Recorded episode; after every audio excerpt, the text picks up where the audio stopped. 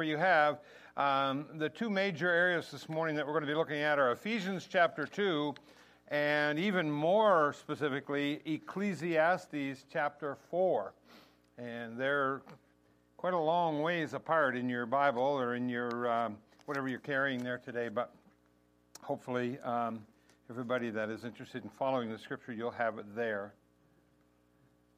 So, again, I want to say good morning, everyone, and welcome. This is the Family Gathering of Faith Community, and we're glad you're here today. Um, whether you've been attending church kind of your whole life, I know uh, that question was asked last week, and um, or maybe you're here and you're just testing the waters, um, and you're, you're, not quite sure where you stand, which way you're going to go.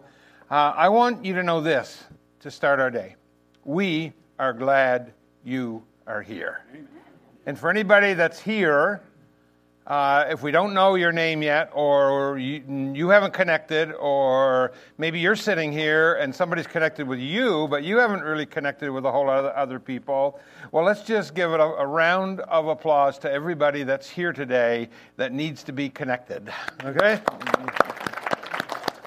You might be applauding yourself, and that's fine we appreciate that, and we, we like to applaud all of our new friends. Now, after last week's message, which Todd referenced a moment ago, uh, and a great message it was, a great morning, phenomenal spirit here, just an unbelievable spirit in this place, and, and I thank God for that. He was, he was here to meet us, and uh, uh, I think it really gave a lot of us a recharge uh, going into the new year, and then kind of bringing that together uh, with the Lord's Supper. What a way to start a new year.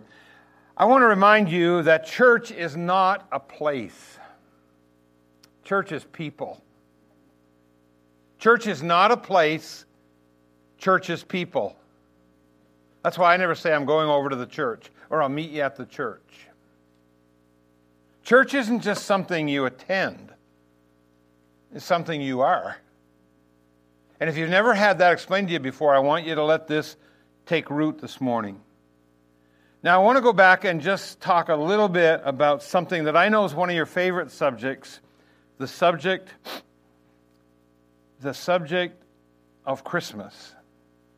I know it's only 16 days since Christmas, and some of you already have your Christmas decorations up for 2016. That's great. Um, because you know, 50 weeks from today, from today, it's Christmas. So you want to be ready. But I, had, I came across this little story and I had to share it with you. If you could just indulge me for one more heartwarming story from the mouth of a busy young mother. And she says, My husband and I had been happily married, most of the time, for five years, but hadn't been blessed with a baby. I decided to do some serious praying and promise God that if He would give us a child, I would be a perfect mother. Love that child with all my heart and raise it, uh, raise it with His word as my guide. God answered my prayers and blessed us with a son. The next year, God blessed us with another son. The following year, He blessed us with yet another son. And the year after that, we were blessed with a daughter. My husband thought we'd been blessed right into poverty. We now had four children, and the old, oldest was only four years old. I learned never to ask God for anything unless I meant it. As a minister once said to me, if you pray for rain, make sure you carry your umbrella. And so I began reading a few verses of the Bible to the children each day as they lay in their cribs. I was off to a good start. God had entrusted me with four children. I didn't want to disappoint him. I tried to be patient the day the children smashed two dozen eggs on the kitchen floor searching for baby chicks. I tried to be understanding. When they started a hotel for homeless frogs in the spare bedroom, although it took me nearly two hours to catch all 23 frogs.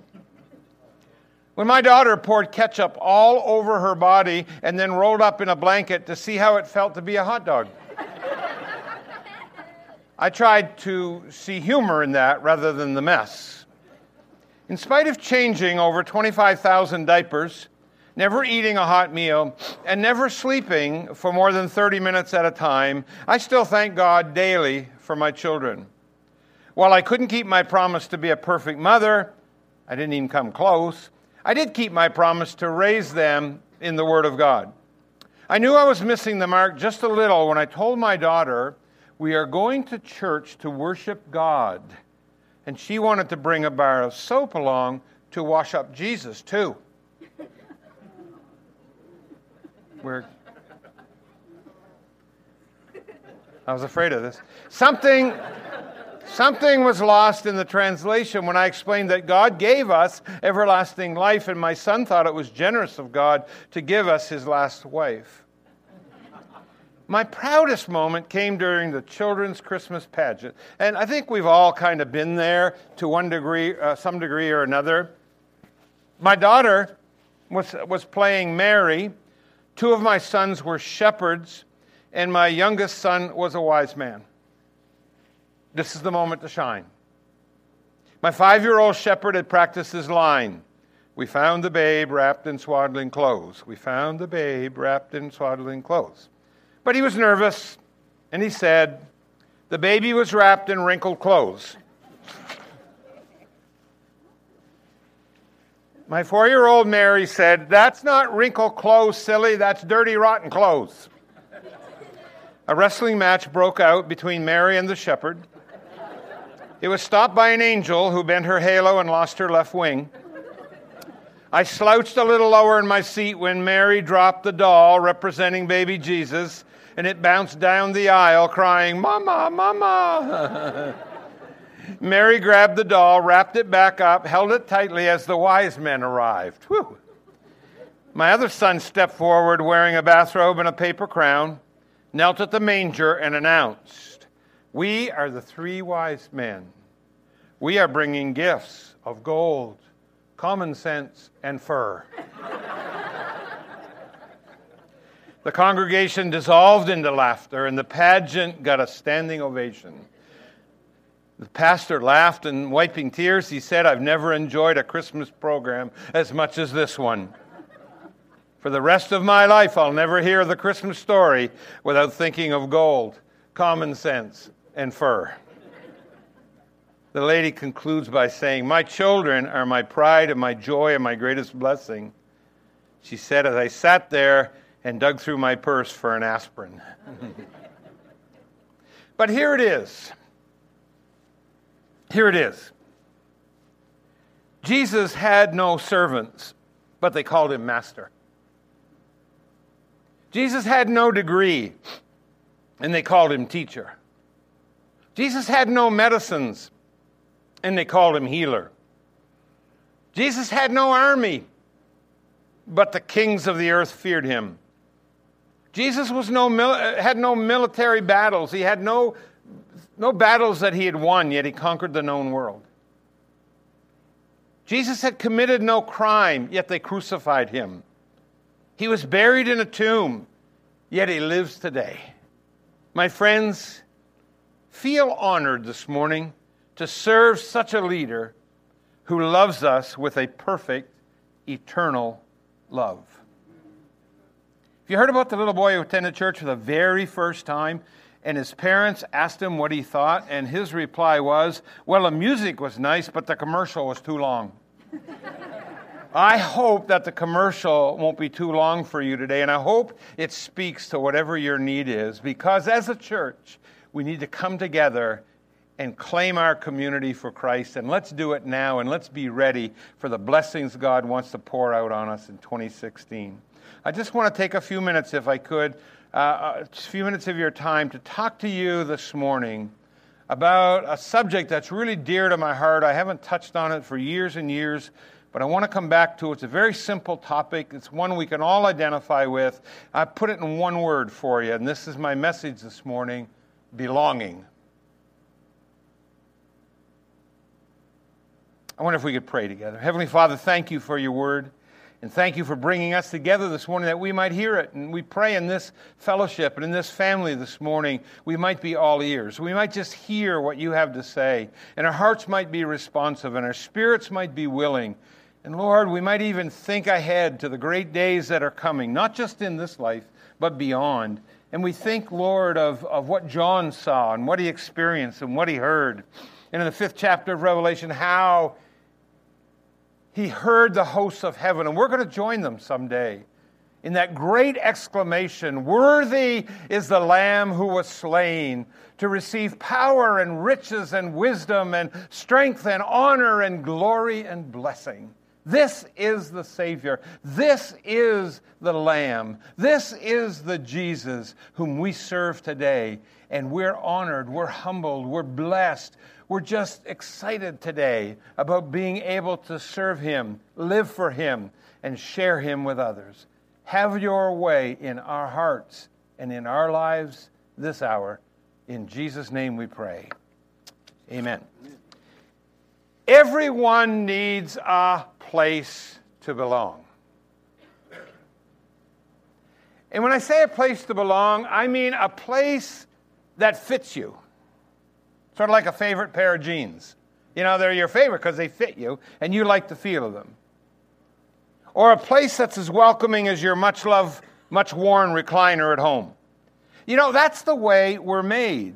Not to be isolated, not to be alone, but to be together experiencing life with others. The person who says, I can do all you're doing and I can do it just as well, probably even better than you do, and I don't need the church uh, experience, and I don't need other people in my life, and I don't need the fellowship and all the rest of it. They, they have some great reasons to say that, and they have a great line of reasoning and of debate with you. The only problem is from start, A, from, from A right through Z, they are dead wrong. And I'm going to show you why this morning.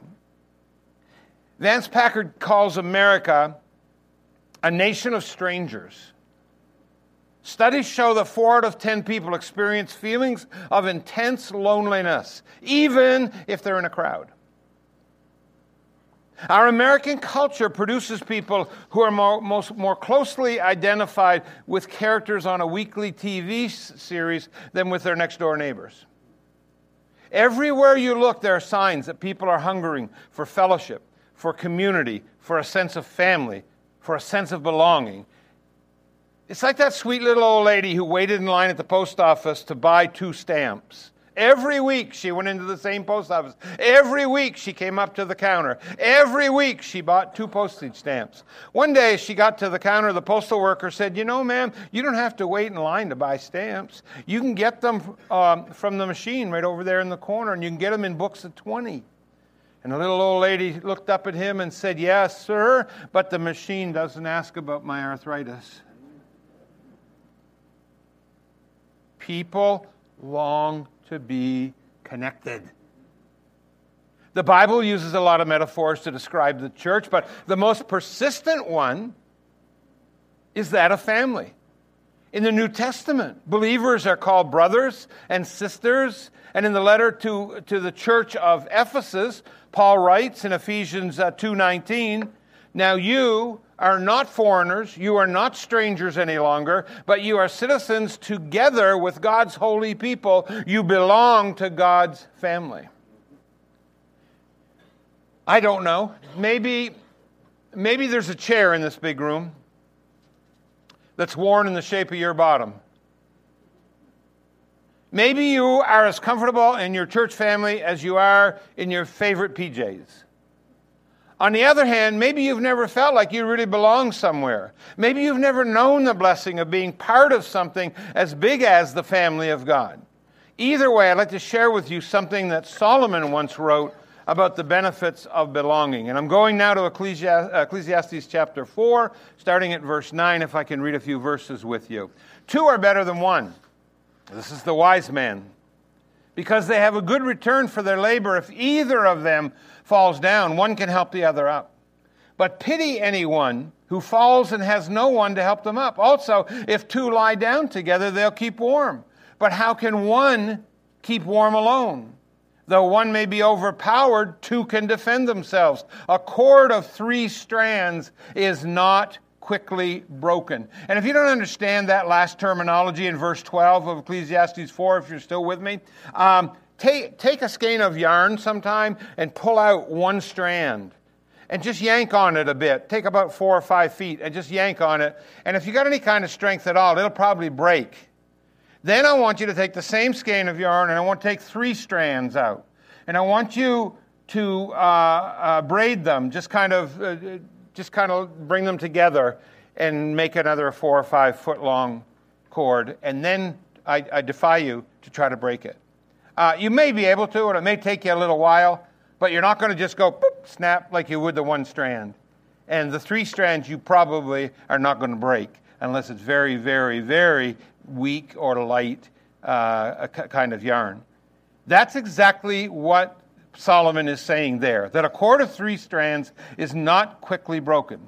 In his unparalleled wisdom, King Solomon said this two people are better than one. And then he goes on to describe the benefits of belonging. That's what I want to talk about. What are the benefits of belonging? Well, the very first one is strength. Belonging to a church family provides you strength that you don't have on your own. Let me read that verse again, verse 9 from Ecclesiastes 4. And I'm going to read from a different version, the New Century Version. And it says this Two people are better than one because they get more done by working together. I like that. Solomon had discovered a principle and he's building a whole kingdom here. A principle that holds true for every epoch of time. And it's this none of us can do alone what all of us can do together. There is strength in numbers. It was uh, one of my favorites, of course. It was an old Peanuts cartoon. And Lucy walks into the room and demanded that her brother Linus change TV channels. What makes you think you can walk in here, right in here, and take over? asked Linus. These five fingers, said Lucy. See, individually, they're nothing. But when I curl them together like this into a single unit, they become a force to be reckoned with. What channel do you want? asked uh, Linus. Turning away, he looked at his own fingers and he said, Now, why can't you guys get organized like that? Phenomenal illustration. That's the power of teamwork. That's the power of teamwork. I don't know what it's like at other churches. That's not really my responsibility. But at Faith Community, it does seem like there are often not enough volunteers to go around.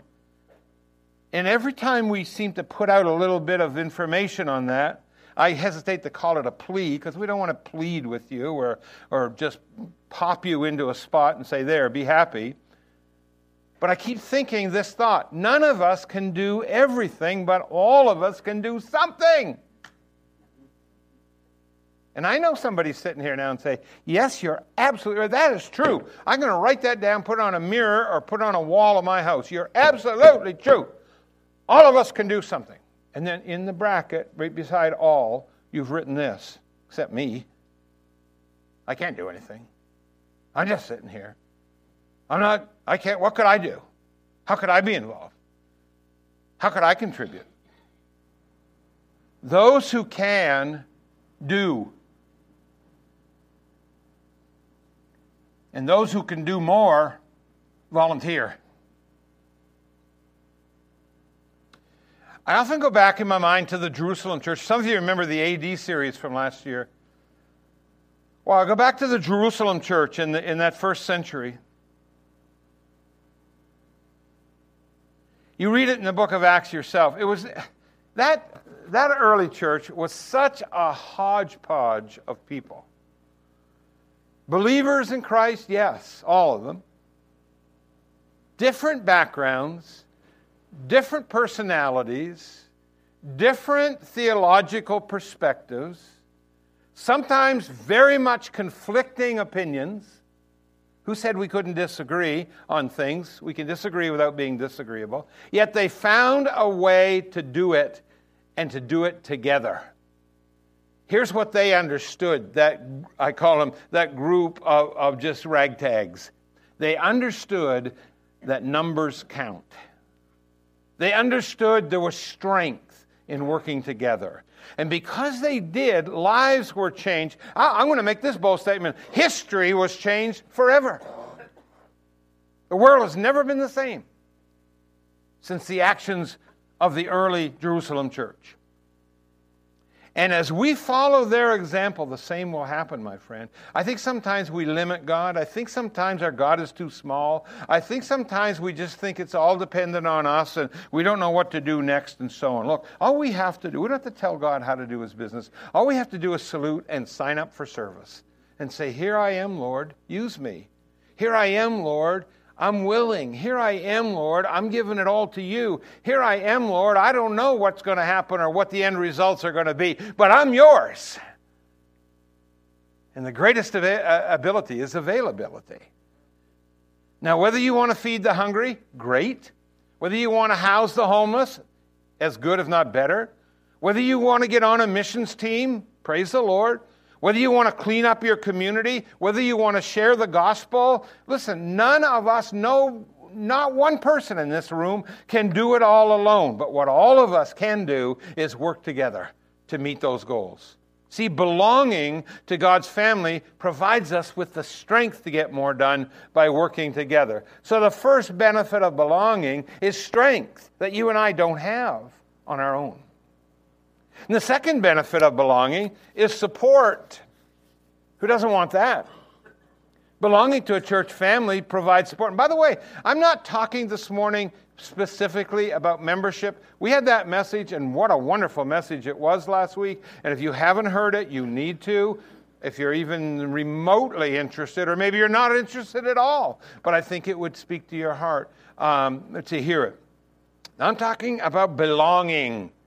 Again, let's go to King Solomon. Here's how he put it in the Good News Translation. In, uh, in uh, Ecclesiastes 4, I'm, I'm reading 9 and 10. Two are better off than one because if one of them falls down, the other can help him up. But if someone is alone and falls, it's just too bad because there's no one to help him up. I want to do a little survey here this morning, if I could, if, I, if you would help me. Um, how many of you have been around faith community for, let's say, six months or less, six months or fewer. Just put your hand up so I can see it, and I can't see too much with the, your lights off and mine in the face here. Okay. So what?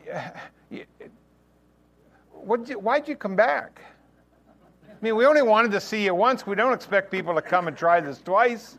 We figure if we can't run them off one Sunday, I mean, Two is just going to destroy them. No, but why did why what was it? Anybody? Huh? Welcoming. Welcoming. Welcoming. Anybody else? What, what, what brought you back? Why, what did you think? What was your first impression? Anybody? Just messages. messages. The Word. Anyone else? Okay, um, how many of you? I'll go to the I'll go to the veterans here. How many of you over six months, but not more than a year? Say in the last year, you found us. Anybody? I'm not seeing all the hands or anything. What brought you? Why'd you come back? Huh?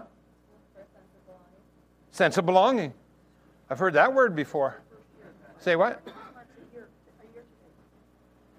A year today, isn't it? Or a year this week? It's so good to have you and your, your family. Um, welcoming, word, belonging. Uh, I hesitate to go here, but say in the last over a year, but not over three years, who's here? Okay? Just holler it out because I don't see all the hands. What, what would bring you back, or what brought you here, or what did you find faith community to be. This is self introspection here. So. Sense of family and no judgment. Sense of family, no judgment. How many else have found that at faith community? Okay? The rest of you, we judge you. So. keep your hand down because we want to keep judging. It's really comfortable. Anyone else? Anybody over here? I didn't see the hand. So, anybody in the center section that I didn't hear from? Just blurt it out. You don't have to. Sincerity. Okay. Anyone else? Encouragement. That's a Good word, isn't it? You're an encouragement to us. That's great. Okay, and then the old timers, they're here because they have to be, or the husband said we're going, or the father said you have no choice. But uh, more than three years, or more than five years, or whatever, uh, what brings you back? What, what, why are you excited now about the fact that we're in 2016? It's going to be the greatest year yet. Anybody? Just blurt it out. Because all these others are here. Because all the others are here. Sense of belonging. My mother. She made you come? Some Sunday I dare you to say, No, you go. I'm not going. I don't like that place. Joy in my spirit. Joy in the spirit. Relationship. Relationships. My calling. Calling. Anybody else? What is it about 2016 that's got you fired up, ready to go, and you're glad that you're here and you're part of this? Why do you come? Taking, I have to. They pay me. huh? You drag her along. Yeah.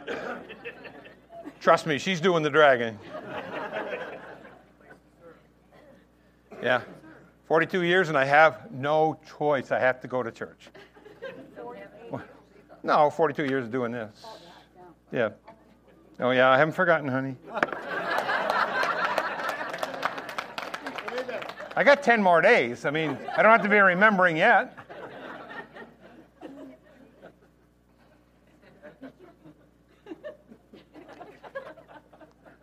Okay, let's get serious. Sure. That's no fun.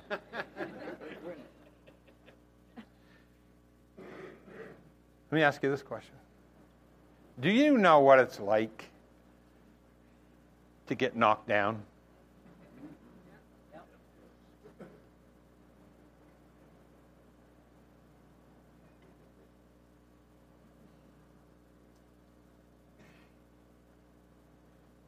Of course you do. We all have troubles, don't we? Reminds me of an army chaplain who had a sign on his door, and here's what the sign said If you have troubles, come in and tell me about them. If you don't come, uh, have troubles, come in and tell me how you did it.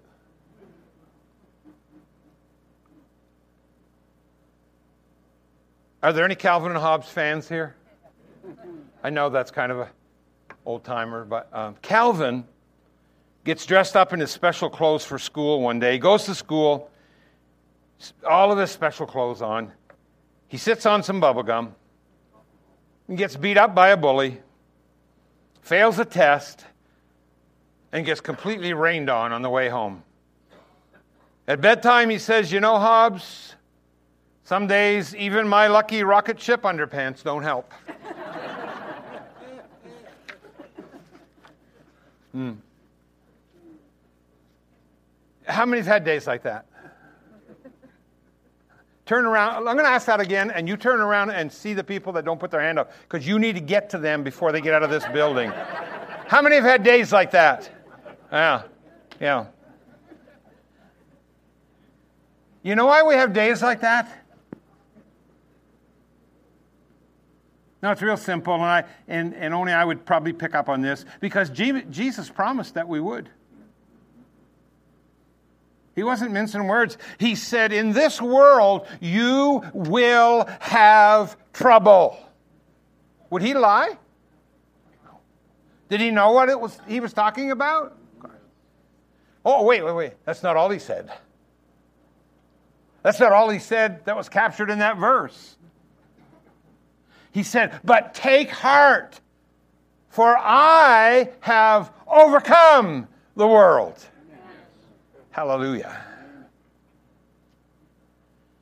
You know what? Jesus is all about helping people up, isn't he? Yeah. I'll give you a couple of examples. When Peter tried walking on water, say, well, that didn't work too well. Well, don't know. He took a step or two more than you've done.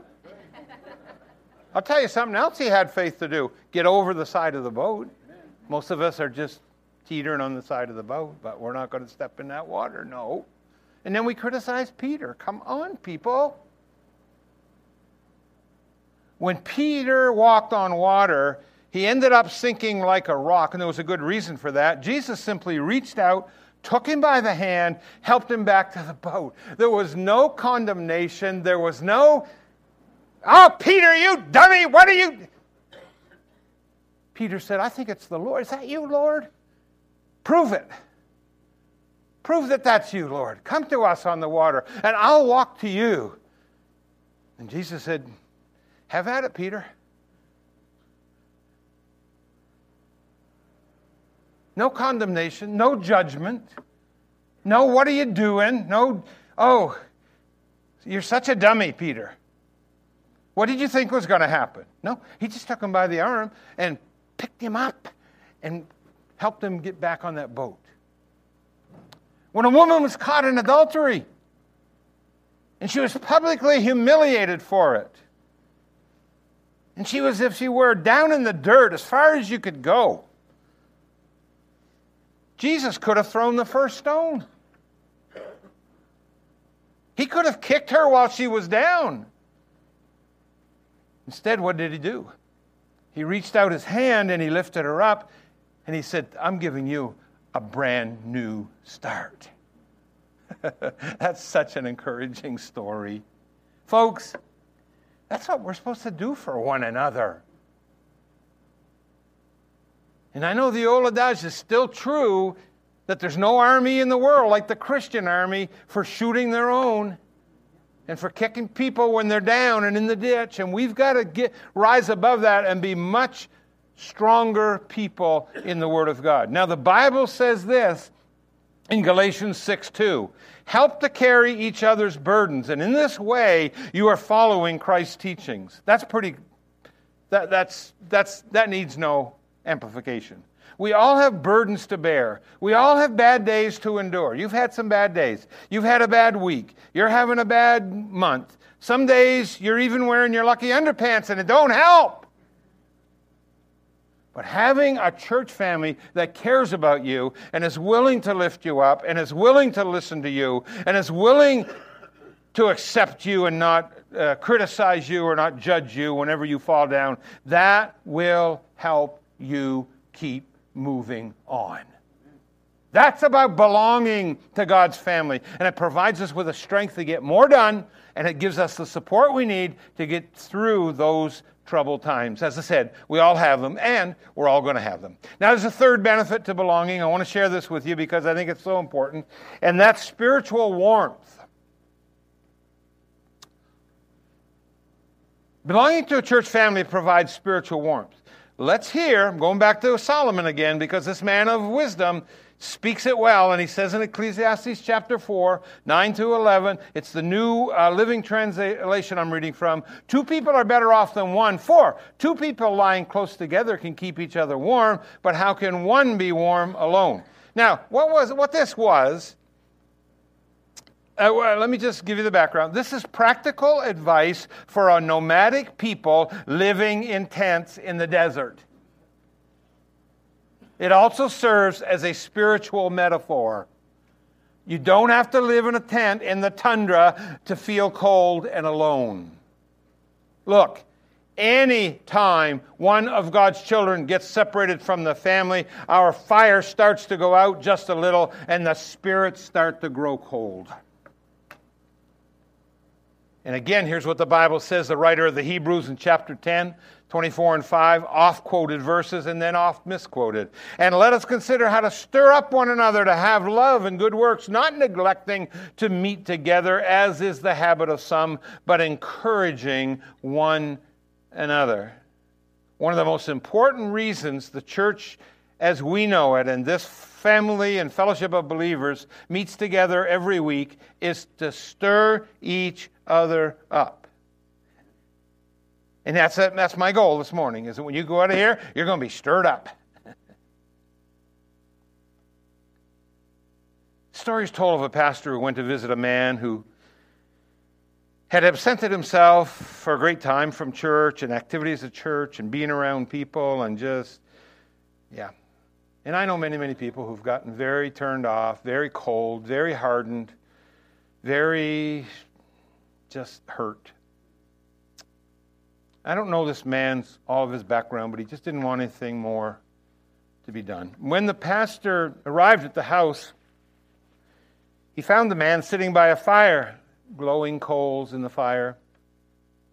The man fully expected the pastor to start rebuking him for his absences, but instead, the pastor drew up a chair alongside the fireplace where the man was sitting, and he just kept peering into the fire, just kept looking, saying nothing.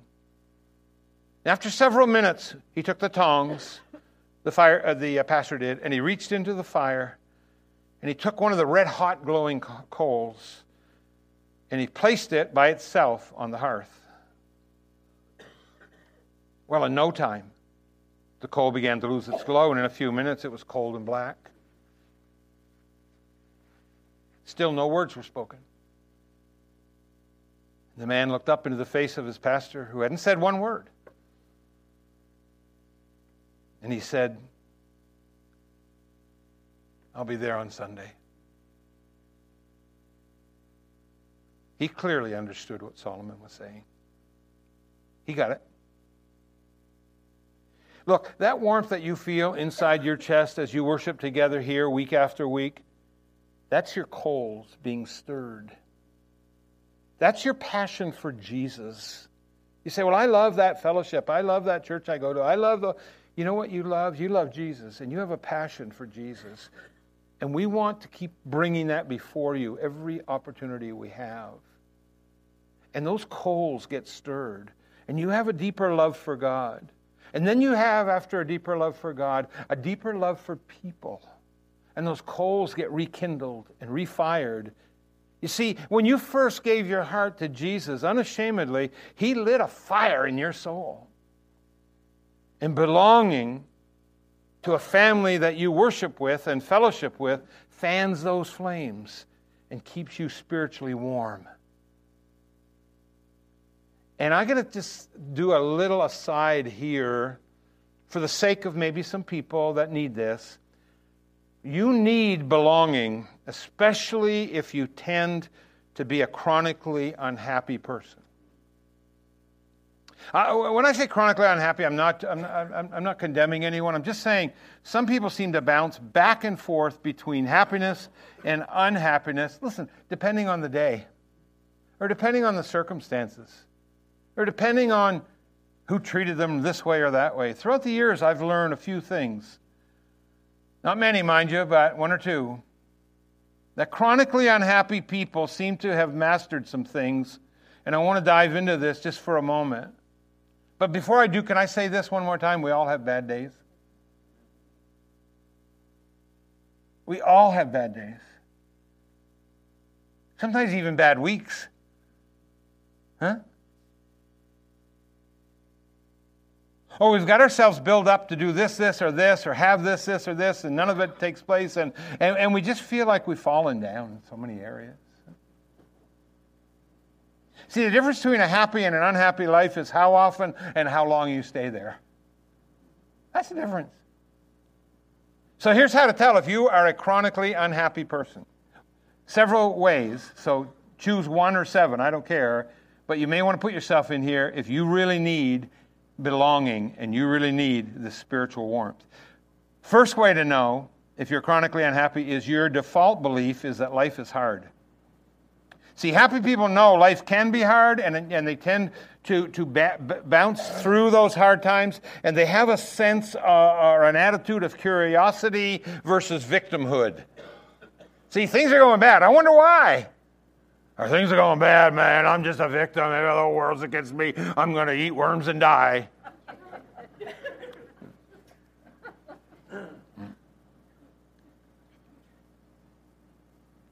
See, perseverance towards problem solving versus complaining about circumstances. If you would complain about circumstances less and persevere towards solving the problem or problems, you'd be a much happier person. Unhappy people are themselves, uh, you know, they see themselves as victims of life and they stay stuck in this look what happened to me attitude versus finding a way out and getting to the other side. The second thing is you believe most people can't be trusted. See, happy people believe in the good in people versus assuming everybody's out to get them. Unhappy people are distrustful of most people they meet and assume that strangers can't be trusted, no matter what. Unfortunately, this behavior slowly starts to close the door on any connection outside of an inner circle and thwarts all chances of meeting new people or new friends. Third thing, am I chronically unhappy? Well, do you concentrate on what's wrong in the world versus what's right? There's plenty wrong in the world. No argument. A uh, fourth thing is you compare yourself to others, and so you harbor jealousy. See, unhappy people believe that someone else's good fortune steals from them. That person's fortunate because it cost me. Happy people believe they, they carry a unique blueprint, and it can't be stolen, it can't be duplicated by anyone else on the planet, and they believe in unlimited possibilities, and they don't get bogged down by thinking one person's good fortune limits their possible outcome in this life. Are you a chronically negative person? I don't know. Do you strive to control your own life? Happy people take steps daily to achieve their goals, but they realize in the end there's very little control they have over what thro- life will throw at them. Unhappy people tend to micromanage an effort to control all outcomes and fall apart in dramatic display when life throws a wrench in their plans. Are you a chronically unhappy person? I don't know. Do you consider your future with worry and fear? There's only so much rent space between your ears. Unhappy people fill their thoughts with what could go wrong versus what might be right.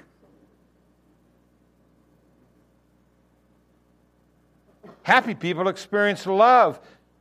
Happy people experience fear. Yeah, they do, yeah. And worry, they do, yeah. But they make an important distinction between feeling it and living it. You say, well, I'm fearful and I'm worried.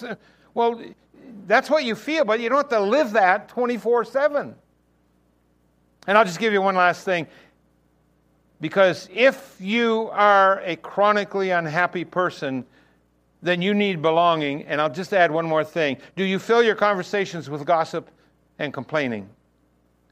See, unhappy people love to live in the past. What happened to them? I mean, that's what they do first thing every morning. They just get up, hop in a car, put it in reverse. oh, yeah. They're living life in the rearview mirror. Well, you know what happened to me? No, when did that happen? Uh, 34 years ago. Really? Really? That's, tough stuff right there. And you never dealt with it. Oh, no, I'm a victim. No, it's not me, it's him. It's not me, it's her. Do you know what they said? You know what he did? What's happened to them Uh, everything that's happened to me has not necessarily become my life's hardships. I don't have to major on those details. I don't have to stay stuck there. Because those kind of people that do, when they run out of things to say, then they turn to other people's lives. And they can't stop talking about that because they're experts. Happy people live in the now and they dream about the future. And none of us are perfect. Can I say that again? None of you. I just check in. Some of you look a little sleepy. The heat, we're having a hard time controlling, and it's beat you, and you've got three layers on, and no wonder you're sleeping. You probably ate a great big breakfast full of all that junk. Drink lemon water, it's better for you. It'll keep you awake. None of us is perfect. You get that? And it's pretty obvious. We're all going to swim in negative water sometime. I know that. But what matters is how long you stay in that water and how quickly you work to get ourself, yourself out. Practicing positive habits is what sets happy people apart from unhappy people. Just not doing it. You say, yeah, well, if I could get this in line and this in line and this in line and this in line, then everything would be perfect. That's not your goal, is to have everything perfect. Because guess what? When you get that all lined up, everything's not going to be perfect because you're still in the picture. Hello? I lost you there, didn't I? When you get it all down perfectly, it's not going to be perfect because you're still in the picture. I'm still in the picture. Is that right or wrong? That's right. So, what should be, if you're that negative, unhappy person, what should be your marching orders? Oh, I'm glad you asked. I have the marching orders direct from on high. Walk, fall down, get up again. Walk, fall down, and get up again. Walk, fall down, and get up again. Walk, fall down, and get up again. When I was younger, I would do all those things on the platform, make myself look like a total fool, but uh, you can just imagine it, and you know I'm a fool anyway. So walk, fall down, and get up again. What are we going to do? We're going to walk and fall down, and then what? Get up again. And then after that, we're going to walk. Yeah. And then what's going to happen? We're going to fall down. And then what's going to happen? We're going to get up again. And we're going to keep going. That's the difference. That's the difference between happy living and unhappy living. By the way, all the difference resides in the getting back up again.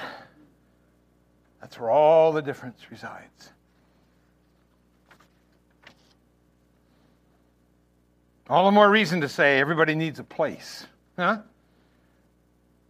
Where they belong, where people smile when you arrive. Don't you like that? Someone said, I came in here and, and it was welcoming. Amen. I've had a lot of people say, I, I showed three people, two weeks ago, I showed three different people, uh, not all the way through the building. One I did, but uh, the other one we had a meeting and they were coming in. They'd never been on the property before. And they came in di- at different times. It was interesting that morning. And each one of them, when they walked through the door out there, and this was like a Monday or Tuesday, I don't know, someday during the week, nothing going on in here, nobody else in here, and uh, it was quiet, and it was kind of just, you know, without you, it's dead. No, it is. And uh, they walked through the door out there, got out of the car, came in, walked through the door. Each one of them said one word. They said one word. Wow. Second one came in. Good morning. Wow. Third one came in. Hey, it's good to see you. Good morning. How you doing? Wow. It's welcoming even without you here.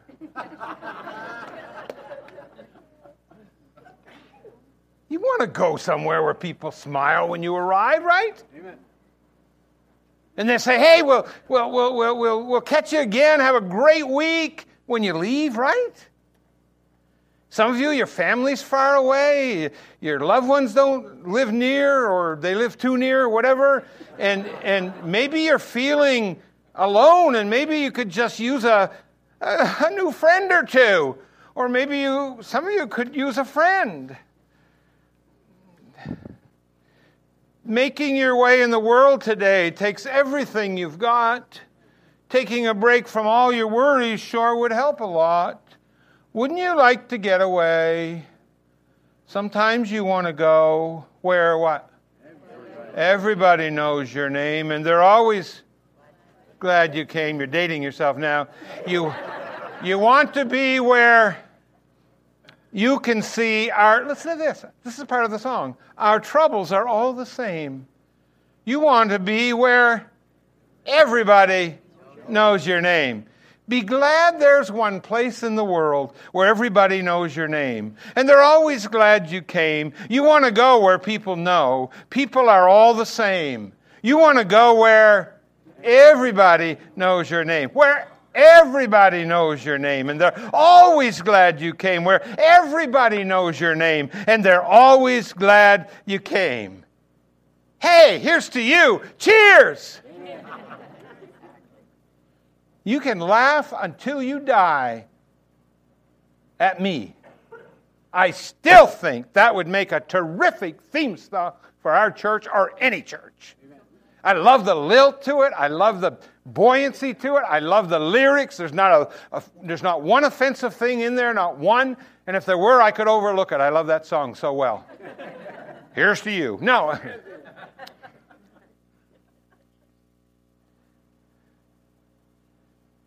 Isn't it too bad that the world and what it represents hmm, has that kind of thing as their theme song?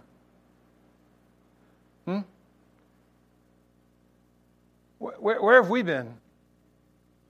Where's the church been? Why aren't we singing that song? Why aren't we reflecting that attitude? People, people, hear old man Bob one time. God doesn't just call us to believe, He calls us to belong.